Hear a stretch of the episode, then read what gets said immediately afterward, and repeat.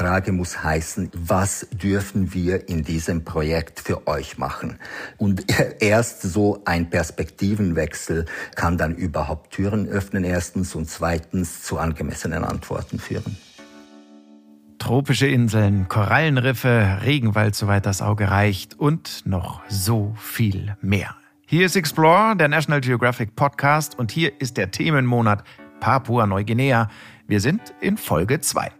Schön, dass ihr dabei seid.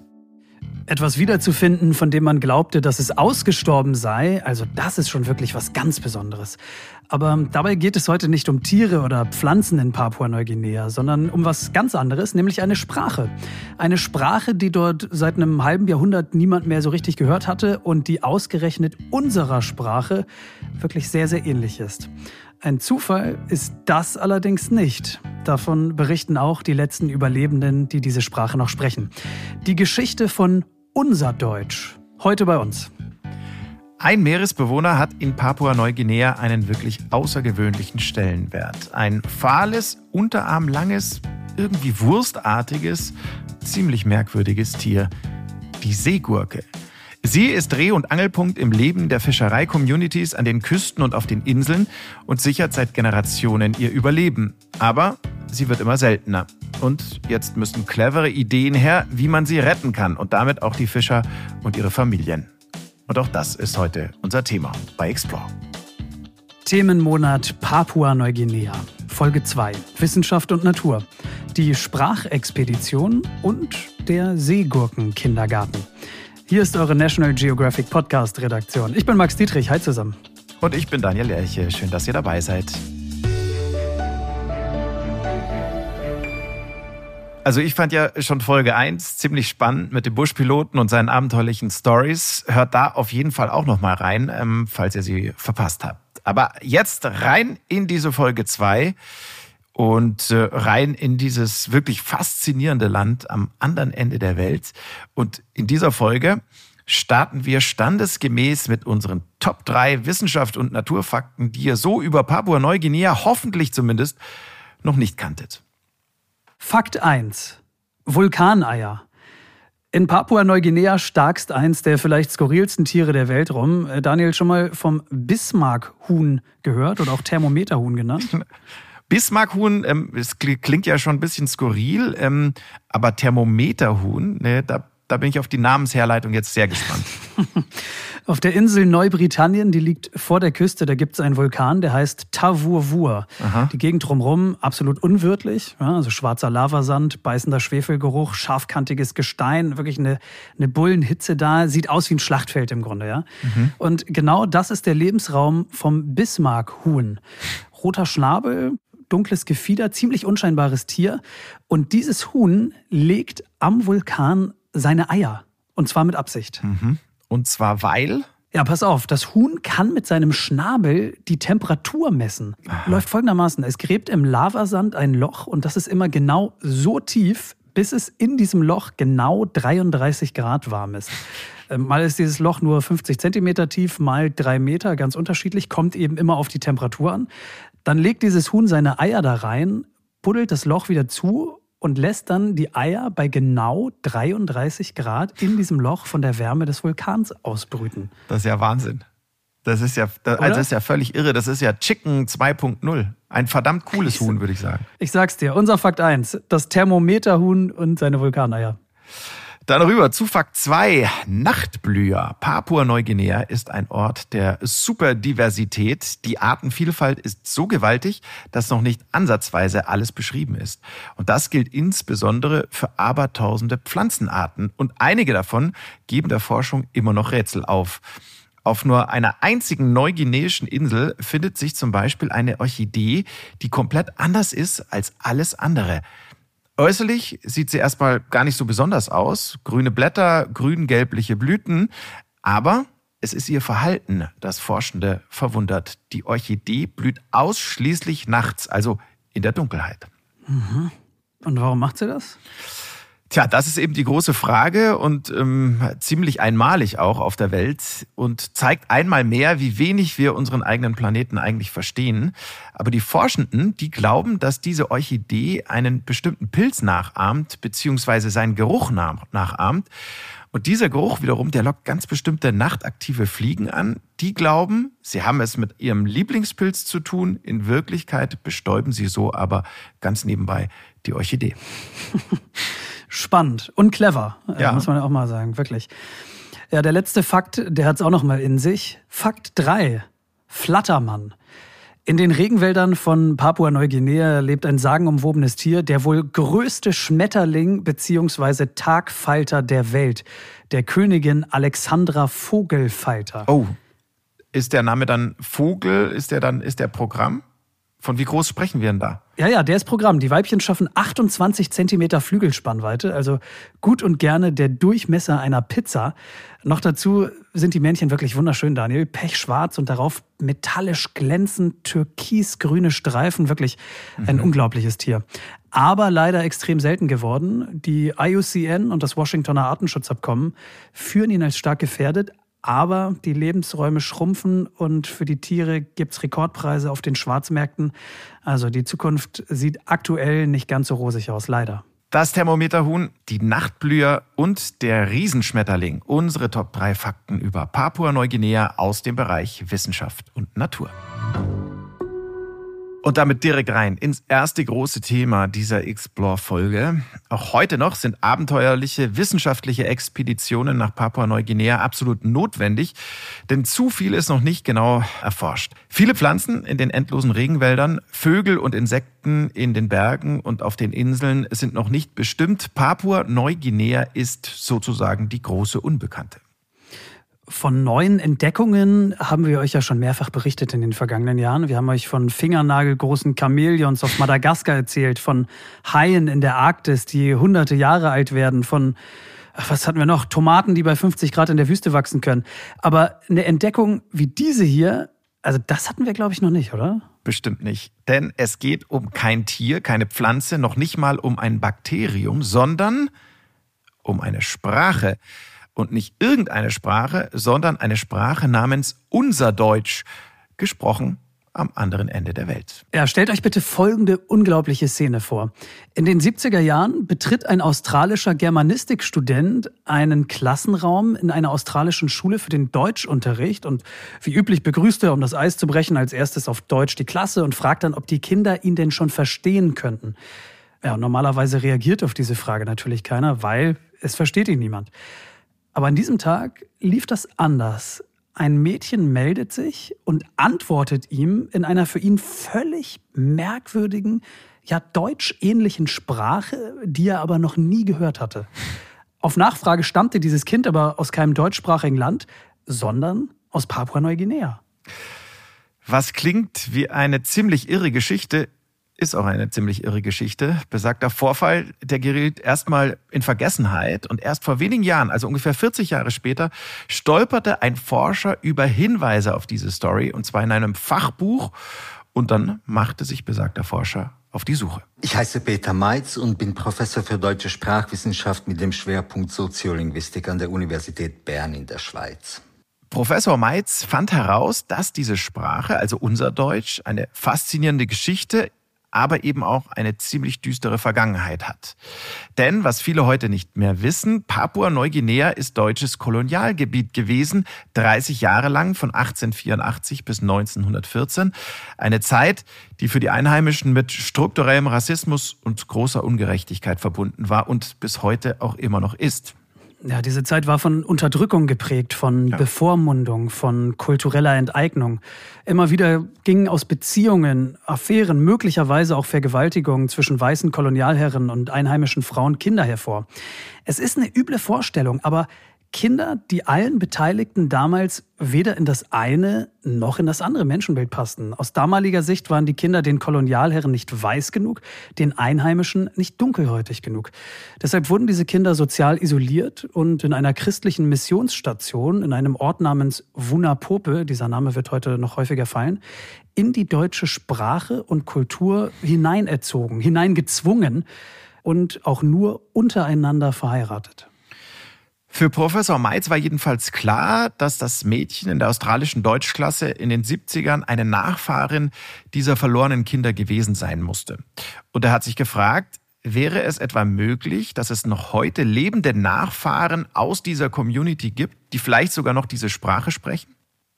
Er hat sich dann auf die Suche gemacht und er hat tatsächlich noch Menschen gefunden und die Sprache als allererster wissenschaftlich auch beschrieben. So, bevor wir jetzt in das Gespräch mit Herrn Meitz starten, äh, möchten wir euch zeigen, wie unser Deutsch, so heißt diese Sprache, klingt. Eine der letzten Sprecherinnen ist Brenda Gangloff Spain. Äh, ihr werdet merken, dass sich die Sprache anders anhört, aber ihr werdet auch einiges verstehen. Hier ist Brenda mit einer Grußbotschaft an euch, unsere Hörerschaft, auf unser Deutsch. Guten Tag alle, das hören dieser Podcast from National Geographic. Ich bin Brenda Gangloff Spain von Sydney. Wann ich war klein, ich lebe in Bunapope, aber ich lebe jetzt in, in Australia. So alle andere Mixed Race von Bunapope auch. Danke für Hören und auf Wiedersehen. Danke.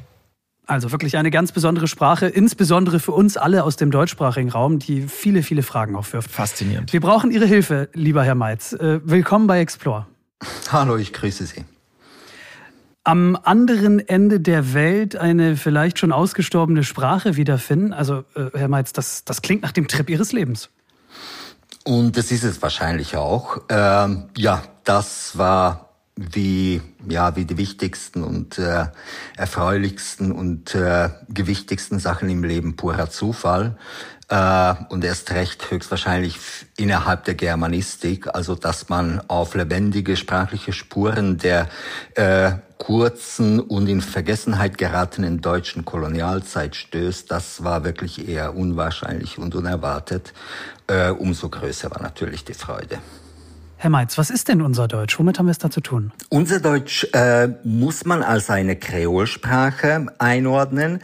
Das heißt eine unter kolonialem Sprachzwang entstandene Mischsprache, ähm, in diesem Fall eben zwischen Deutsch als eben die dominante Sprache der Kolonialherren und Tokbisin der Erstsprache äh, der meisten Kinder, unter denen eben dieses unser Deutsch entstanden ist. Herr Meitz, wir hatten hier äh, bei Explore schon Forscherinnen und Forscher, die ganz viele sehr spektakuläre Dinge beschrieben haben. Frösche, Schlangen, Chamäleons, auch Wüstentomaten waren schon dabei. Aber eine Sprache hatten wir hier noch nicht dabei. Die Entstehungsgeschichte von unser Deutsch ähm, ist gleichermaßen unglaublich wie auch problematisch. Kolonialgeschichte hatten Sie schon angedeutet. Erzählen Sie bitte mal ein bisschen mehr. Ja, also das ist schon so. Also keine Schlange äh, äh, kann so spannend sein natürlich wie die Geschichte äh, von unser Deutsch und ihren Sprecherinnen und Sprechern.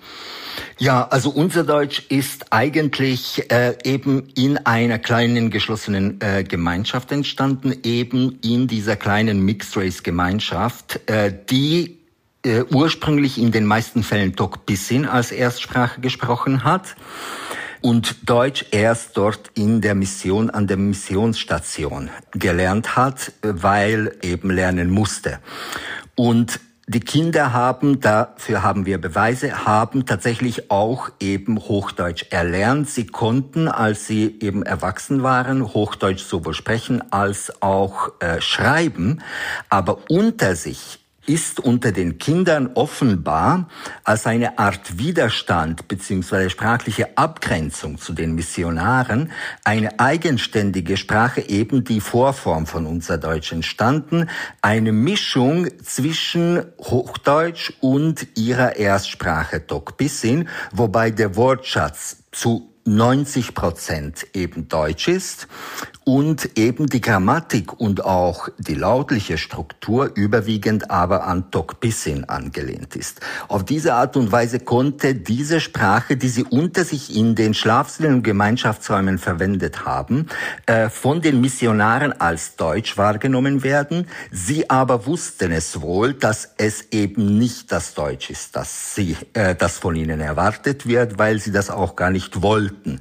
eben, dass sie das Deutsch sprechen, äh, was man man von ihnen erwartet. Und diese Sprache, die sich, äh, die unter den Kindern sich schon etabliert hat in den Jahren, wo sie in der Missionsschule und im Internat waren, ist dann, als diese Mixed Race Kinder aufgewachsen waren und unter sich äh, verheiratet wurden, an ihre eigenen Kinder bereits als Erstsprache weitergegeben worden und dadurch entstand eben eine neue Sprache. Das heißt, im Grunde war das unser Deutsch so eine Art Auflehnung der Kinder in diesem Umfeld, in das sie ja schrecklicherweise in schlimmsten Verhältnissen hineingezwungen wurden. Äh, eine Auflehnung gegen die deutschen Kolonialherren, die von ihnen verlangt haben, bitte sprecht Deutsch. Und äh, die haben dann das Deutsch abgewandelt, äh, ja, als Protest im Grunde. Genau, also da ist ganz äh, gewiss, würde ich sagen, eben eine Art Protestverhalten als äh, eben eine der wichtigsten Faktoren äh, hinter der Entstehung der Sprache, weil hier natürlich auch ein asymmetrisches Machtverhältnis, das heißt eben ein koloniales, eine koloniale Beziehung da war zwischen den weißen Kolonialherren, in diesem Fall den Missionaren, und diesen Mixed Race Kindern, die natürlich weitestgehend ausgeliefert waren dem, was sie dort äh, an der Mission erlebt haben oder erleben mussten, ob sie es wollten oder nicht. Herr Meitz, äh, beschreiben Sie mal den ersten Moment, als Sie wirklich nach all dieser Ungewissheit wirklich den ersten Menschen leibhaftig vor sich hatten, der unser Deutsch sprach. Was ging da in Ihnen vor? Das war, ja, das werde ich nicht vergessen, das war eben 2015 in Brisbane in meinem Hotelzimmer mit äh, William Karl Reinhardt.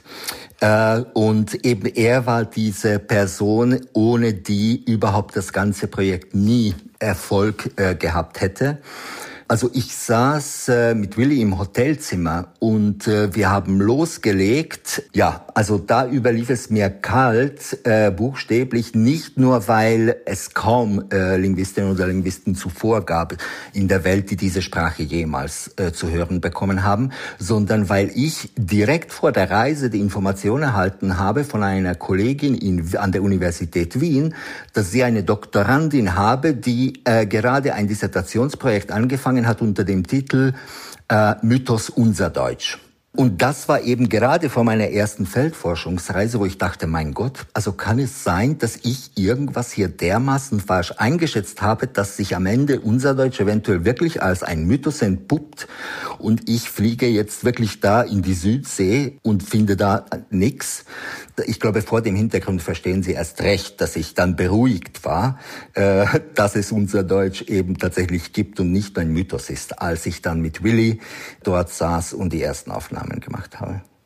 Was bedeutet das für die Zukunft von unser Deutsch? Also gibt es überhaupt noch junge Menschen, die unser Deutsch sprechen oder ist es de facto wirklich eine aussterbende Sprache? Also unser Deutsch gehört äh, zu den leider zahlreichen sterbenden äh, Sprachen der Welt. Seit den 1970er Jahren gibt es keine intergenerationelle Sprachübertragung mehr. Äh, das heißt eben die allerjüngsten Sprecherinnen und Sprecher, die ich äh, getroffen habe und die tatsächlich noch unser Deutsch als Erstsprache Sprache sprechen, die sind jetzt knapp über 60. Also eben sie haben Anfang der 60er noch tatsächlich in Wunapope unser Deutsch als Erstsprache erlernt, aber danach haben die später geborenen Kinder kein unser Deutsch mehr erlernt. Erstens, weil die Missionare schon damals den Eltern nahegelegt haben, dass sie es nicht tun sollen, weil die Kinder ja nur Englisch brauchen in der Schule. Und eben ab 75, wo die Sprachgemeinschaft dann nach Australien übersiedelt ist, dort war eben unser Deutsch tatsächlich überhaupt out. Ähm, eben weil ja auch die Menschen verstreut waren. Wie man es dreht und wendet, die Vergangenheit und teilweise auch die Gegenwart ist über viele Jahrzehnte, Jahrhunderte vielleicht der Unserdeutsch-Community komplett von Rassismus geprägt gewesen. So ist es. Also ganz bis zur Auswanderung. Also zunächst vom Ende des 19. Jahrhunderts bis 1914 eben Kolonialrassismus sozusagen ausgehend von den deutschen Kolonialherren und dann in den Jahren danach zwischen 1900 14 und 75 dann von Seiten der äh, Australier. Ja. Deutschland als Ex-Kolonialmacht, welche Verantwortung hat das Land äh, gegenüber diesen Menschen? Wie ist da Ihre Einschätzung? Also ich denke auf jeden Fall erstmal wäre es wichtig, dass äh, oder eine ja eine grundsätzliche äh, Sache, dass überhaupt die deutsche Kolonialgeschichte in der Südsee sozusagen aus der Vergessenheit oder von diesem Nebel der Kolonialamnesie befreit wird und dass man sich damit konfrontiert. Weil eben das ist meine Erfahrung gewesen in Deutschland, dass die deutsche Kolonialzeit in Afrika noch eher bewusst ist äh, und auch im Geschichtsunterricht vorkommt, aber dass dort in der Südsee überhaupt irgendwann mal, beziehungsweise gar nicht so lange her, vor 100 Jahren, ein ausgedehntes Gebiet eben zum Deutschen Reich gehörte, das scheint wirklich längst in Vergessenheit geraten zu sein.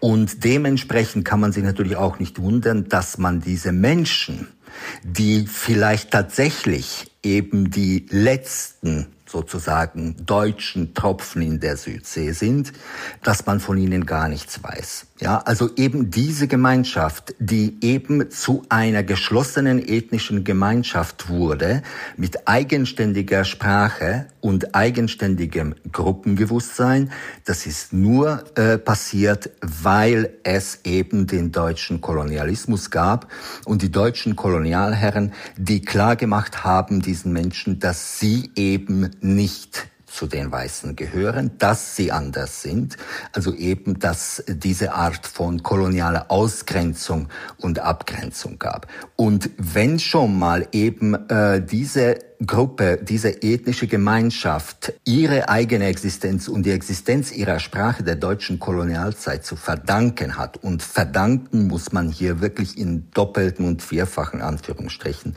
äh, dann nennen dann heißt es eben, dass sehr wohl die Deutschen Verantwortung haben. Nicht nur dafür, was mit ihnen in der Vergangenheit passiert ist, sondern eben äh, Verantwortung übernehmen müssen dafür, dass das, was sie in zwei bis drei Generationen erleben und erleiden mussten, dass, dass das auf eine angemessene Art und Weise aufgearbeitet wird und im Rahmen des Möglichen äh, wieder gut gemacht. Denken Sie da an was Konkretes, wenn Sie sagen, wieder gut machen? Ähm, eigentlich würde ich nur ungern etwas Konkretes nennen, weil das wieder schon zu kolonial wäre, äh, wenn ich jetzt äh, dann entscheiden wollte, eben was jetzt rechtens ist und was ihnen zusteht. Die Frage muss heißen, was können wir für euch tun? Ja, also ebenso äh, musste ich dann sehr bald schon nach der ersten Feldforschungsreise auch verstehen, ja, dass es nicht reicht, wenn ich erkläre, was wir so vorhaben, sondern die Frage muss heißen, ja, was dürfen wir in diesem Projekt für euch machen? Und erst so ein Perspektivenwechsel kann dann überhaupt Türen öffnen, erstens, und zweitens zu angemessenen Antworten führen. Vielleicht mal die linguistische Analyse beiseite, die ganz klar sagt, unser Deutsch und heutiges Hochdeutsch sind nicht die gleiche Sprache, das sind unterschiedliche Sprachen. Ist es vielleicht auch für die Community wichtig, diese, diese Distanz dazu, diese Unterscheidung, um sich vielleicht auch gar nicht mit dem Hochdeutsch und dem Deutschen allgemein, mit den schlechten Erfahrungen, die Sie damit gemacht haben, äh, gemein zu machen? Also äh, die Sache ist ja die, dass mit der Zeit über die Generationen hinweg eben äh, die Wahrnehmung der eigenen Sprache sich äh, maßgeblich geändert hat. Die heutige Generation, diese letzte, die hat ja eben in einer Zeit die Schule in Wunapope besucht, wo es keinen Deutschunterricht mehr gab. Das heißt, sie eben kennen gar nicht mehr eben den Unterschied zwischen unser Deutsch und Hochdeutsch, weil sie auch nie mehr Hochdeutsch überhaupt gelernt und gehört haben. Sie haben nur unser Deutsch zu Hause gehört und gelernt und gesprochen. Die erste Generation, die eben vor 1914 und in den unmittelbaren Jahren danach noch Hochdeutsch gelernt und gesprochen hat an der Mission und in der Missionsschule, bei der eben die und die Generation ist entscheidend, weil sie die haben trotzdem eben nicht Hochdeutsch an ihre Kinder weitergegeben als Erstsprache, sondern unser Deutsch. Also es ist eh allein schon diese Tatsache, dass eben diese erste Generation zwei Sprachen oder zwei, mindestens diese zwei zur Auswahl hatte, welche sie an ihre Kinder weitergeben. Eben das Hochdeutsch der Missionare oder dieses heute unser Deutsch genannte, äh, oder diese heute unser Deutsch genannte Sprache, die sich davon aber deutlich unterscheidet. Und dass sie sich nicht für Hochdeutsch entschieden haben, sondern für unser Deutsch. Das zeigt es eindeutig, dass es eben sehr wohl darauf ankam, eben auf, auch auf diese sprachliche Art und Weise eben die Distanz zu den Missionaren zu halten und eben die eigenständige Gruppenidentität äh, auf irgendeine Art und Weise ähm, zu zeigen. Ihnen ist es ja einerseits ganz wichtig, die Sprache linguistisch zu erforschen, ja, also die wissenschaftliche Perspektive, aber gleichzeitig, das merken wir ja auch in den Gesprächen, werben Sie ja auch ganz aktiv für mehr Aufarbeitung der Kolonialzeit, äh, der deutschen Kolonialzeit in der Südsee, für mehr Verständnis gegenüber dieser Community. Ähm, was ist das, was Sie, was Sie antreibt in dieser Sache? Wenn man eben hinter dieser Sprache all die Geschichten anhört, die im Rahmen dieser äh, soziolinguistischen Interviews von mir aufgenommen worden sind, dann tut sich wirklich so die ganze deutsche Kolonialgeschichte mit all ihren Ungerechtigkeiten äh, auf. Und wenn etwas eben in diesem Projekt wirklich Sinn gemacht hat, dann war es das, dass eine Sprachgemeinschaft jetzt sich nicht mittlerweile nicht mehr schämt für ihre eigene Sprache, sondern eben immer stolzer darauf wird und dass eben ihre Geschichte auf diese Art und Weise auch der Welt vorgestellt werden kann. Sagt der Linguistikprofessor Peter Meitz von der Universität Bern. Lieber Herr Meitz, vielen Dank, dass Sie uns auf diese sehr besondere Expedition äh, mitgenommen haben. Dankeschön. Ich danke Ihnen.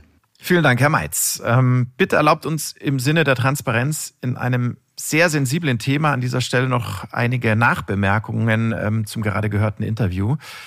Im Gespräch fiel bei Professor Meitz einige Male das Wort Mixed Race eine an Rassen angelehnte Sprache zu verwenden, liegt ihm und uns aber fern. Das ist aber die Bezeichnung, die sich die Unserdeutsch Community bis heute selbst gibt. Poppe Mixed Race Community. Und so hat es Branda ja auch in ihrem Grußwort bezeichnet. Des Weiteren noch eine wichtige Feststellung zum Ende, die Professor Meitz und der Community wirklich ausdrücklich wichtig sind.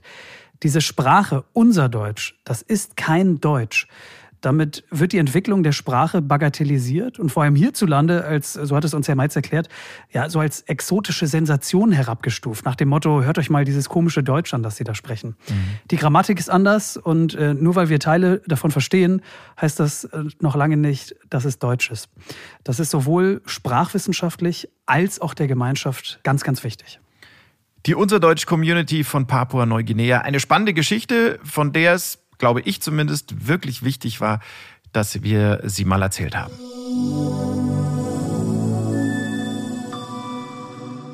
Hier ist Explore, der National Geographic Podcast Papua-Neuguinea, Folge 2 Wissenschaft und Natur. Neben seiner zentralen Landmasse, auf der auch die Hauptstadt Port Moresby liegt, besteht Papua-Neuguinea oder PNG bzw. PNG, wie es viele dort abkürzen, aus unzähligen tropischen Inseln mitten im azurblauen Meer.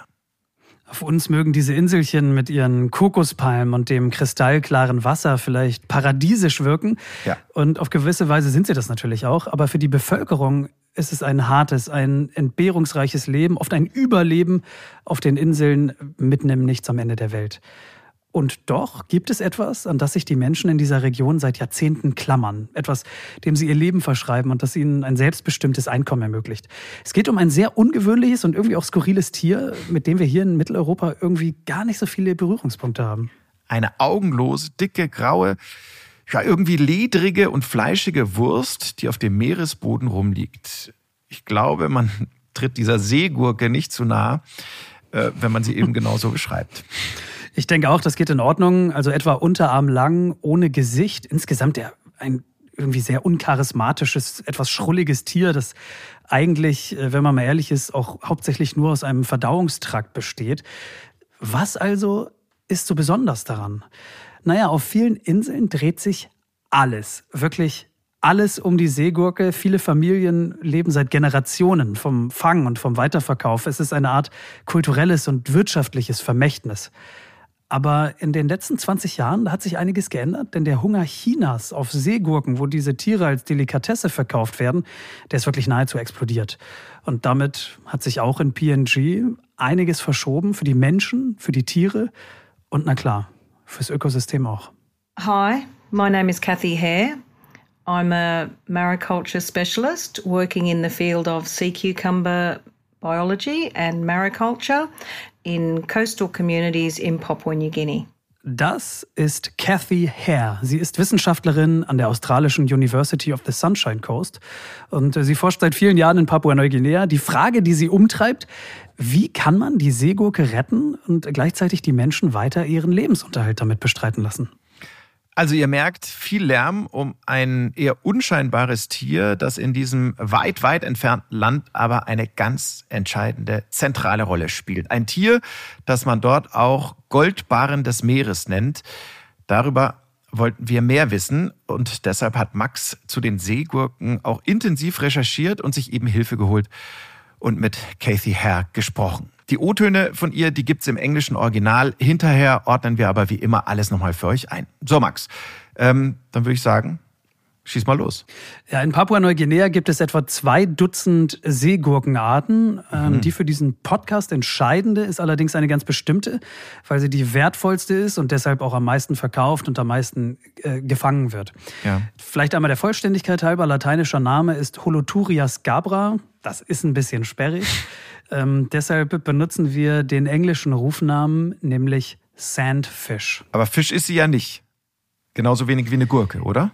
Genau, es ist, es ist kein Fisch und es ist auch keine, keine Gurke. Ähm, es ist ein wirbelloses Tier, so halbwegs verwandt mit dem Seestern. Mhm. Aber weil sie immer im Sand liegt auf dem Meeresgrund, äh, hat sie mal den Namen Sandfish verpasst bekommen. Ähm, da liegt der Hase im Pfeffer so ein bisschen in der englischen Sprache. Ja? Da, ja. da wird an vieles Fisch dran gehängt. Jellyfish äh, ist eine Qualle und kein Fisch. Crayfish ist ein Krebs und kein Fisch. So ist es beim Sandfish auch. Der ist eine Seegurke und kein Fisch. Aber ja, unterm Strich bleibt stehen, Sandfish wird es genannt, aber ein Fisch ist es nicht. Eine zentrale Bedeutung hat sie aber trotzdem äh, für viele Menschen, das haben wir vorhin schon gehört. Wie muss man sich denn die Jagd auf die Seegurken vorstellen? Also die Seegurken werden schon lange traditionell nach Asien, insbesondere nach China, über Zwischenhändler verkauft. Aber das Fangen, das passiert auf den Inseln in Papua-Neuguinea. Und mhm. bei einem wurstartigen Tier, das sich nur in Zeitlupe bewegt, da muss man ehrlich sagen, ne? also das ist eigentlich kein Fangen, sondern eher, eher ein Aufsammeln.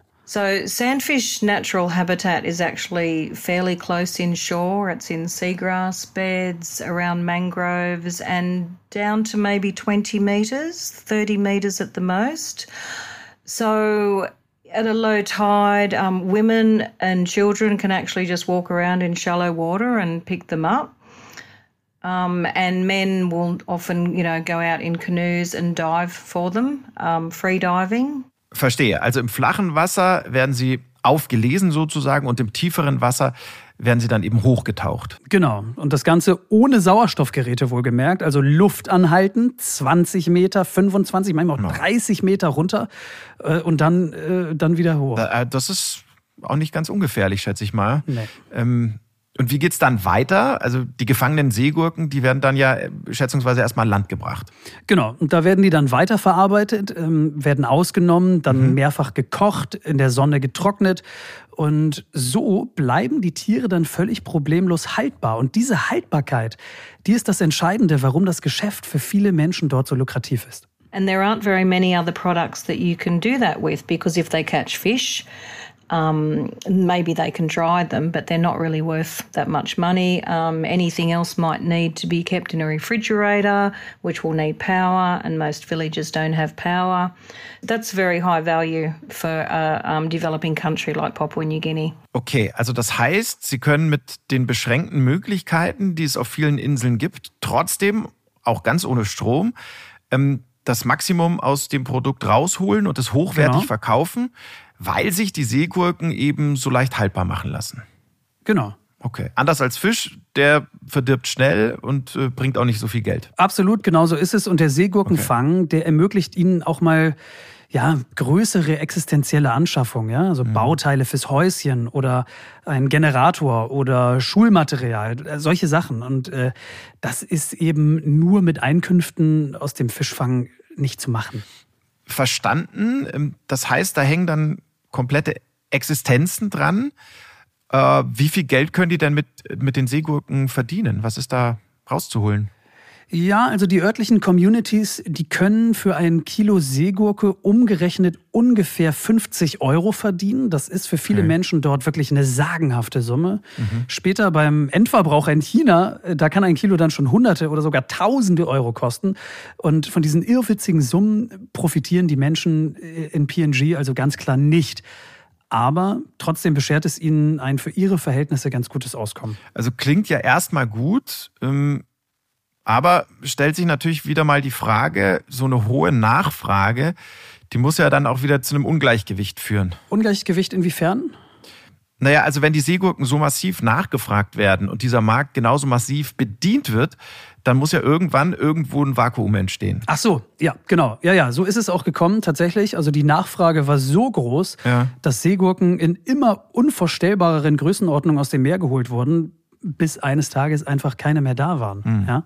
Ähm, für die Artenvielfalt ein absoluter Aderlass, für die Menschen immer gefährlicher, weil sie immer weiter rausfahren, immer tiefer tauchen mussten, um doch noch irgendwie Seegurken zu finden. Ja, ja und dann hat die Regierung in Papua-Neuguinea gesagt, das war's. Ja? Äh, äh, jetzt ist heißt, Schluss. Heißt das jetzt auch, jetzt ist Schluss? Vorbei? 2009 ist das Fangen von Seegurken komplett verboten worden nach dieser mhm. Anordnung. Die Bestände waren dermaßen leer, dass nur noch diese drastische Notbremse geholfen hat. Für viele Menschen, äh, die davon gelebt haben, war das, na klar, ein absoluter Schock. It hit some communities very hard, uh, especially people on very isolated atolls with, with virtually no other cash livelihoods. Other people had seen what was happening to the sea cucumber and they agreed with the ban because they just realised that if it wasn't stopped, then it would be all over forever. Also verständlicherweise gemischte Gefühle bei den betroffenen Menschen, nicht wissen, wie es weitergehen soll einerseits, andererseits natürlich auch Verständnis für diese Maßnahmen, damit die Seegurken nicht vollständig ausgerottet werden. Das ist die eine Perspektive, sozusagen die menschliche. Welche Auswirkungen hat es denn aufs Ökosystem gehabt, als die Seegurke plötzlich ja weg war, verschwunden war?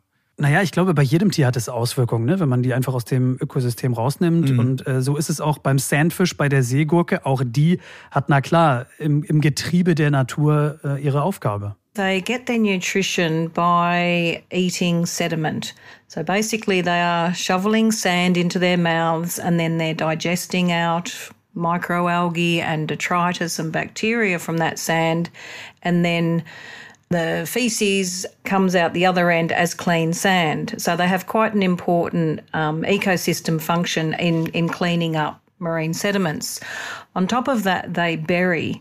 And when they bury, they actually turn over the sediment when they bury and then they come back up to the surface. So while they're burying and then re emerging, they're actually turning over the sediment, which has really important function in oxygenating sediment and bringing, you know, parts of the sediment to the surface that have been underneath. Max, lass uns das nochmal gegenchecken, sozusagen, ob ich auch wirklich alles richtig verstanden habe. Mhm. Ähm, Seegurken fressen Sand Genau. Verdauen dann alles, was an dem Sand irgendwie dranhängt, also Bakterien, Mikroalgen und so weiter. Und ähm, sagen wir es, wie es ist, hinten kommt dann einfach wieder sauberer Sand raus. Genau. Okay. absolut, genau so ist es. Mhm. Und äh, durch dieses ständige Gewühl und Gebuddel und sich eingraben, lockern Seegurken eben besonders gut den Bodengrund im Meer auf. Also das mischt alles gut durch und mhm. versorgt die Schichten mit Sauerstoff. Im Grunde sind die Tiere ein Staubsauger der Meere, wenn man so will. Genau, könnte man ja. so sagen. Also dieser Staubsauger, der fehlt also dem Ökosystem, er fehlt den Menschen und eigentlich sollte dieses Fangverbot, über das wir gerade eben gesprochen haben, nur zwei bis drei Jahre gehen, wurde aber immer wieder verlängert und verlängert und verlängert, äh, weil sich die Bestände einfach nicht erholt haben. So groß war der Schaden schon. Ja? Mhm. Erst 2017, also acht Jahre später, wurde dieses Fangverbot dann, dann endlich aufgehoben. Die Bestände hatten sich erholt und ähm, Hat man danach dann Dinge anders gemacht im Umgang mit den Seegurken? Nee, leider, leider überhaupt nicht. Oh no, no. no, things went crazy. Um, people caught as many sea cucumber as they could get their hands on, and the excitement was really quite um, was quite contagious. You know, like everybody was everybody was so happy because there was so much money around, and it was kind of nice because people people lead really hard lives. It looks like paradise, but it's not easy just living on a little island in the middle of the sea. Okay, als das Fangverbot fiel, haben die Menschen gleich mal direkt so viel gefangen, wie sie irgendwie konnten. Genau. Das, äh, ja, gelinde gesagt, schade, weil damit waren ja acht Jahre Fangverbot fast umsonst. Genau, absolut, ja. Mhm. Traurig für die Natur und gleichzeitig ja irgendwie, ja, irgendwie nachvollziehbar, ne? Kathy hat es ja gerade auch gesagt, auf den Inseln zu überleben ist wirklich verdammt schwierig ohne die Seegurken. Da kann die Insel noch so schön sein. Äh, total. Und ähm, die Papua-Neuguineische Fischereibehörde, die stand jetzt natürlich vor einem Dilemma. Ja? Also du ja. kannst es dir vorstellen. Wie soll man etwas bewahren, das so viel Geld wert ist? Mhm. Und wie kann man die Bestände schützen? und gleichzeitig noch lukrativ Seegurken verkaufen. Da gab es eigentlich nur noch eine einzige Möglichkeit, und die umzusetzen, das würde alles andere als leicht werden. An dieser Stelle kommt Kathy Hare ins Spiel, denn sie wurde damit beauftragt, als Versuch in Papua-Neuguinea eine Zuchtstation für Seegurken aufzubauen. Mhm. Und, und was war konkret die Idee dahinter? Ja, also die Idee ist im Grunde eine Aquakultur. Ja, also wie du es mhm. von, von anderen ähm, Meeresbewohnern auch kennst, Lachs etc., eine Aquakultur nur eben für Sandfish, für Seegurken. Mhm. Die werden da gezüchtet, dann werden die Jungtiere an die Communities verteilt. Und das ist jetzt spannend, diese Communities setzen diese Babyseegurken vor der Tür in der Bucht aus, äh, überwachen sie und ernten sie erst dann, wenn sie groß genug sind äh, für den Verkauf. Hm. Heißt, natürliche Bestände werden geschont einerseits und die Seegurke geht als wichtiges Exportgut für die Inseln äh, nicht verloren andererseits. Klingt clever, ist aber irgendwie ja ganz logisch. Ne? Das, das funktioniert in anderen Bereichen ja auch. Wieso also nicht mit der, mit der Seegurke? Das ja, stimmt schon. Genau, genau. Gesagt, getan. Sie ist dann losgezogen und dann wurde zusammen diese Zuchtstation gebaut. Und wie, wie funktioniert das dann konkret? stell dir das vielleicht vor, ja doch, vielleicht das ist ein ganz gutes, stell dir das vor wie, wie einen riesigen klimatisierten Container. Ja, mhm. darin äh, stehen Becken zwischen 500 und 1000 Litern groß und darin werden eben diese Seegurkenlarven kultiviert.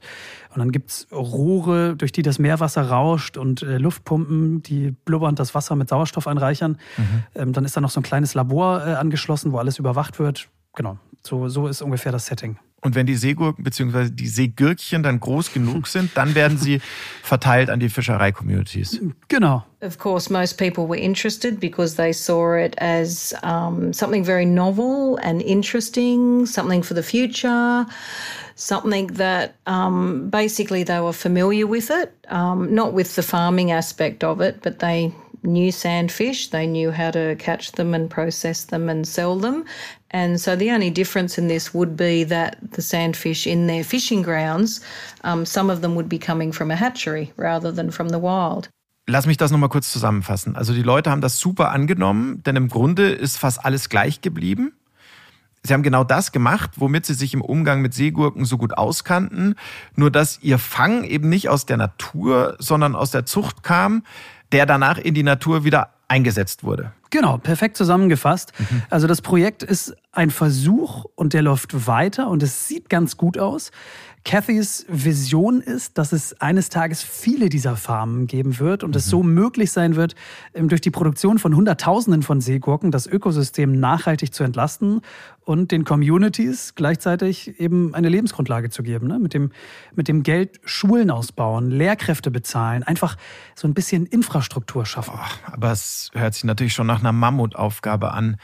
Ähm, aber immerhin, der Anfang ist gemacht. Äh, das wäre irre, wenn es klappt, da kann man nur die Daumen drücken. Total. Und das ist natürlich auf der anderen Seite auch notwendig, denn wenn das nicht hinhaut, dann sieht Kathy wirklich äh, schwarz für die, für die Staubsauger der Meere.